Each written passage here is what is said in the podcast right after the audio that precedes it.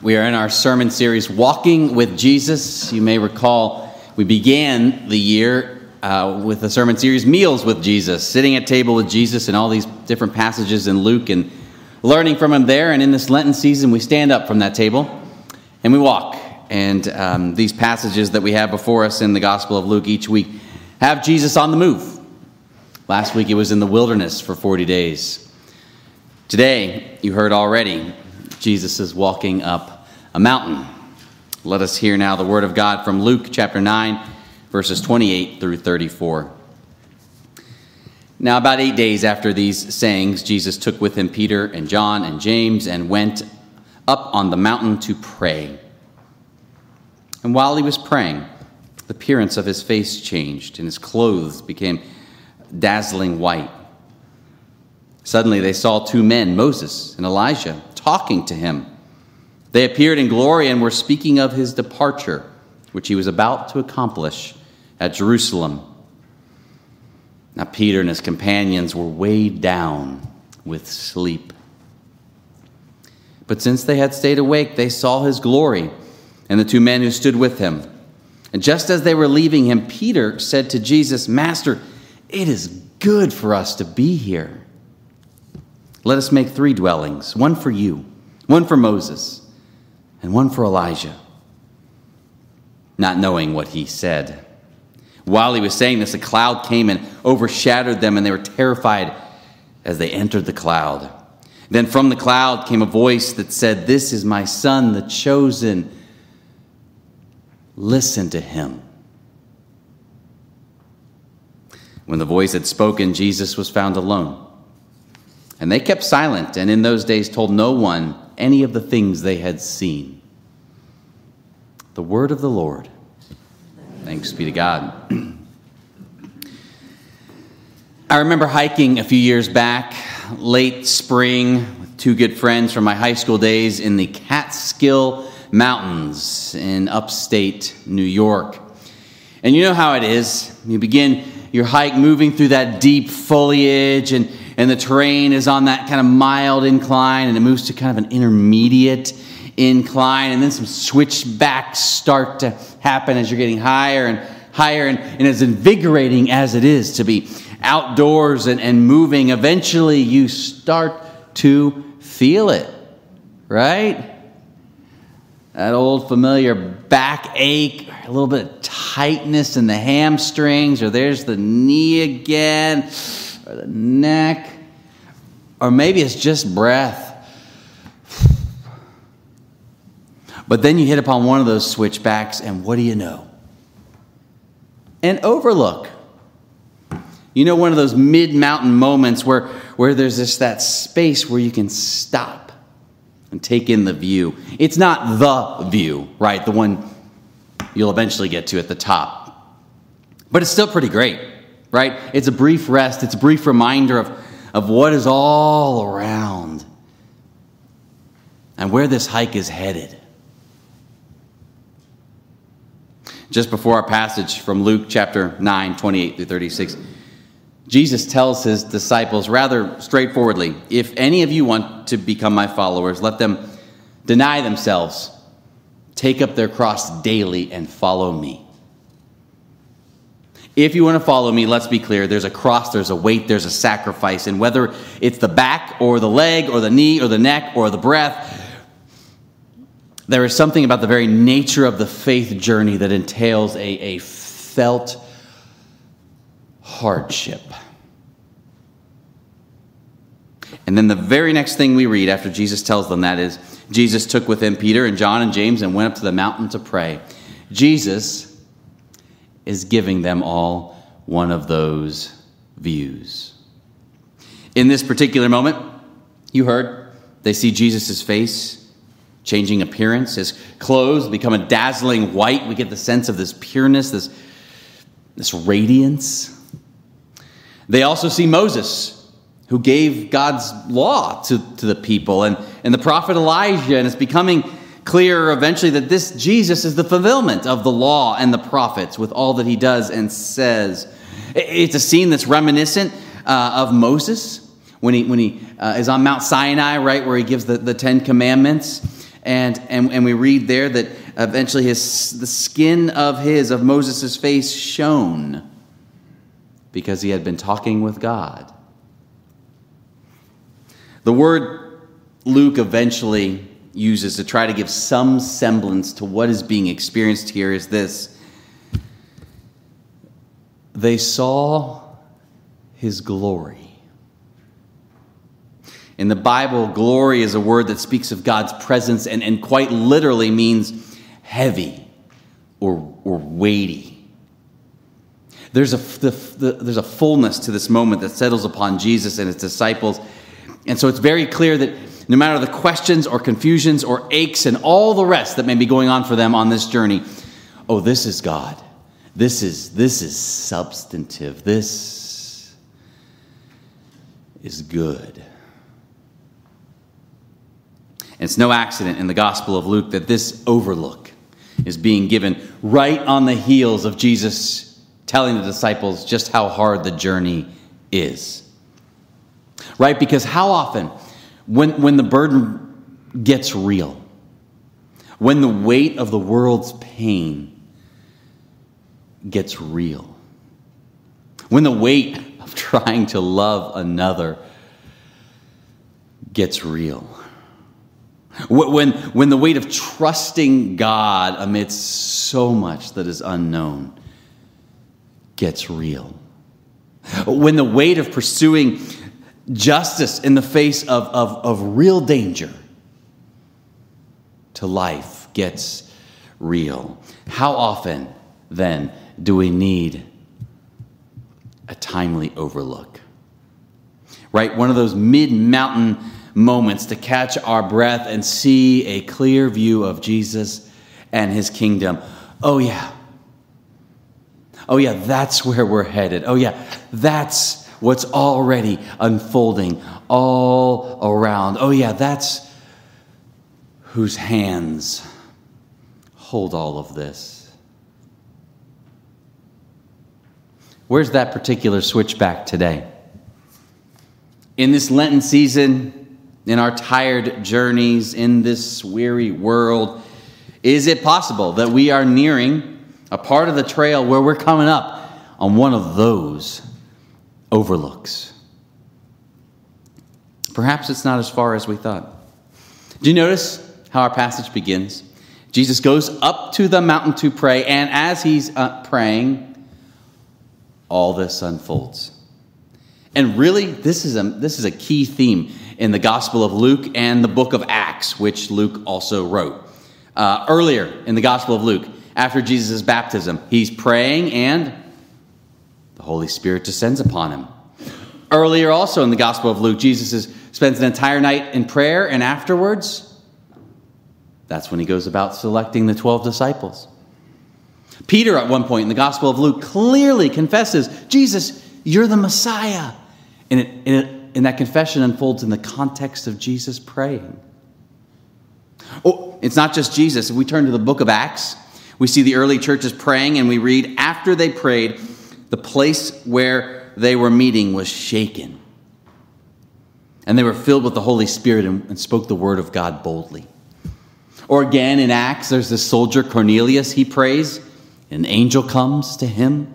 Or, or, Paul and Silas, they are praying in prison, and that's when God meets them and, and, and, and frees them. I we could go on in, in, in Luke and Acts, but the point is this for Luke, prayer is the overlook. Time and again, in Luke and in Acts, prayer is the space where the, this foliage filled hike opens unto a different space, a different clarity, a different power. For Luke, there is an expansive opening in prayer. And my sense is that in our ever distracted society, where all of us find our attention pulled in dozens of ways at all times, I find actually there is, amidst that, a real and growing hunger for the overlook. I think one could look at, just for instance, the rise in phone and tablet apps that are dedicated entirely to sleep and meditation exercises. So popular. And I think it speaks to this very real hunger we have as a society for some overlook space. And while we could spend sermon after sermon on what is meant by prayer and how it is we enter the presence of God, and, and, and rightly so, let me for now just offer two very practical thoughts, since prayer is really central to how this whole scene comes together. One, I have long taken heart in the words of the Trappist monk Thomas Merton when he speaks of prayer and says, We do not want to be, want to be beginners at prayer, but let us be convinced of the fact that we will never be anything but beginners all our life. This coming from a monk who dedicates his life to such things. It makes me mindful we can go around and around about the depth and the breadth of prayer, and rightly so, but let's just name this simple grace right at the, at the outset. No matter how far along you are or, or, or are not, we are all together beginners at this great mystery. Second practical thing about prayer I find many of us are paying much more attention, of course, to Ukraine and Russia, and also then some of us, the Eastern Orthodox Church, which many of us in the West, myself included, know very little about, even as they are sisters and brothers of the faith. But I do know that one of the more central prayers of the Orthodox Church is called the Jesus Prayer. And it is repeated numerous times a day by the faithful. And it goes like this Lord Jesus Christ, Son of God, have mercy upon me, a sinner. Lord Jesus Christ, Son of God, have mercy upon me, a sinner. And in that tradition, many will incorporate a physical aspect to the prayer. So they'll, they'll breathe in actually the first half of the prayer Lord Jesus Christ, Son of God. As if they, they're breathing into their very selves, their whole selves, the, the, the, the very reality and goodness and weightiness of God. And then, and then they'll breathe out the second half of the prayer Have mercy upon me, a sinner as if exhaling the sin, the brokenness, the ache, the guilt, the shame, the pain. Lord Jesus Christ, Son of God, have mercy upon me, a sinner. In, out, in, out. What a wonderfully appropriate prayer for a passage which focuses on the unparalleled beauty and goodness and truth of Jesus, even as the disciples in our passage we heard are half asleep.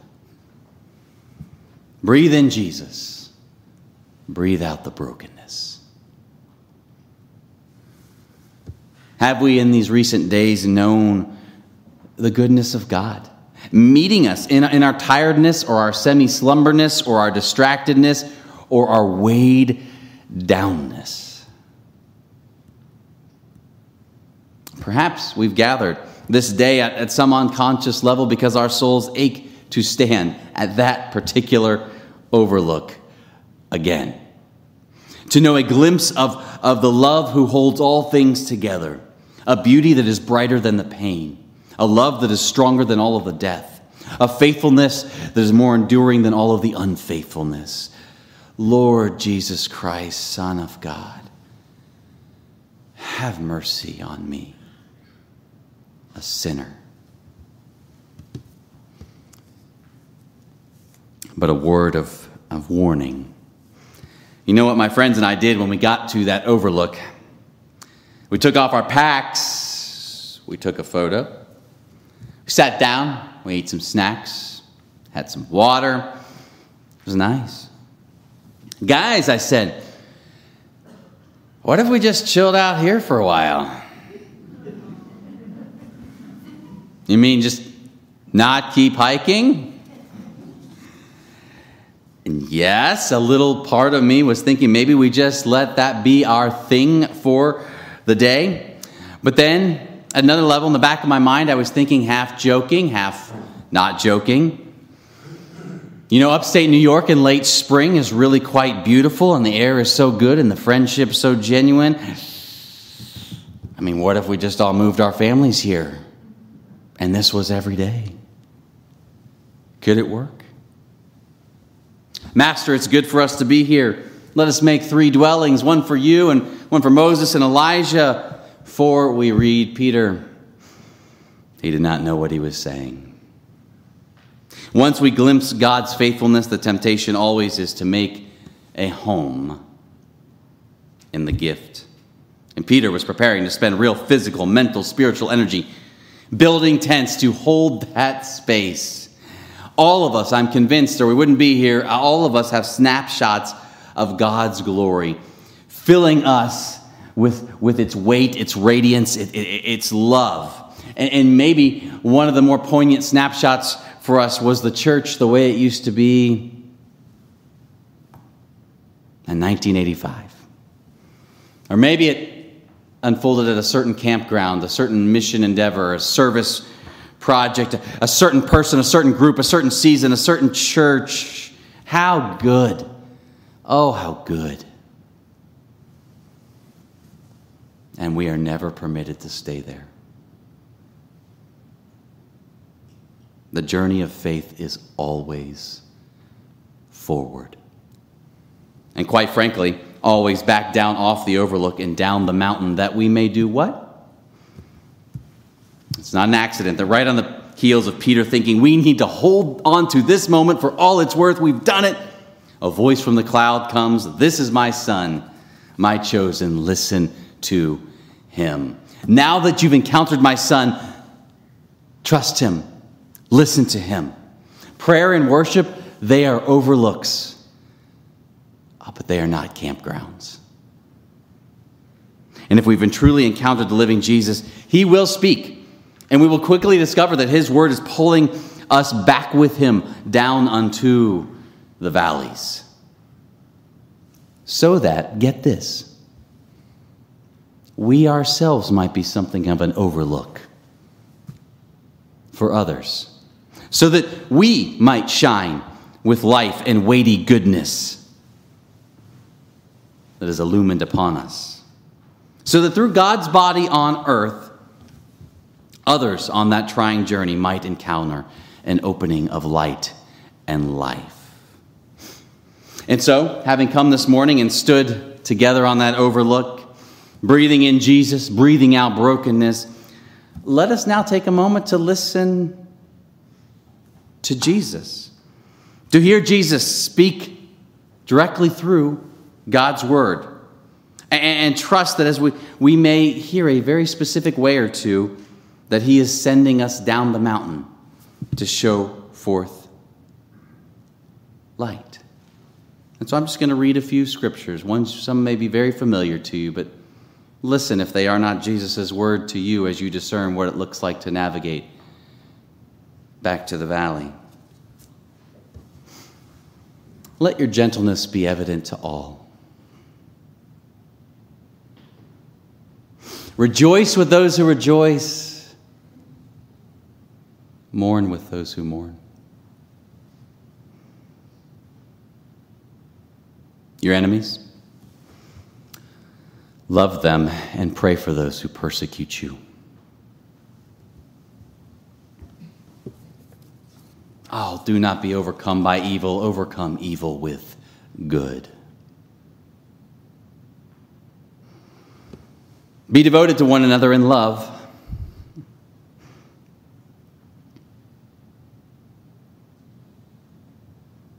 Share with the Lord's people who are in need. Practice hospitality.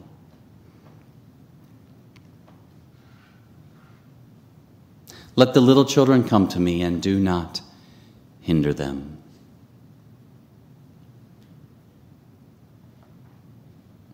Be quick to listen, slow to speak, and slow to anger. Religion that God our Father accepts as pure and faultless is this to look after orphans and widows and their distress, and to keep oneself from being polluted by the world. Rejoice in the Lord always. And again, I say rejoice. Amen.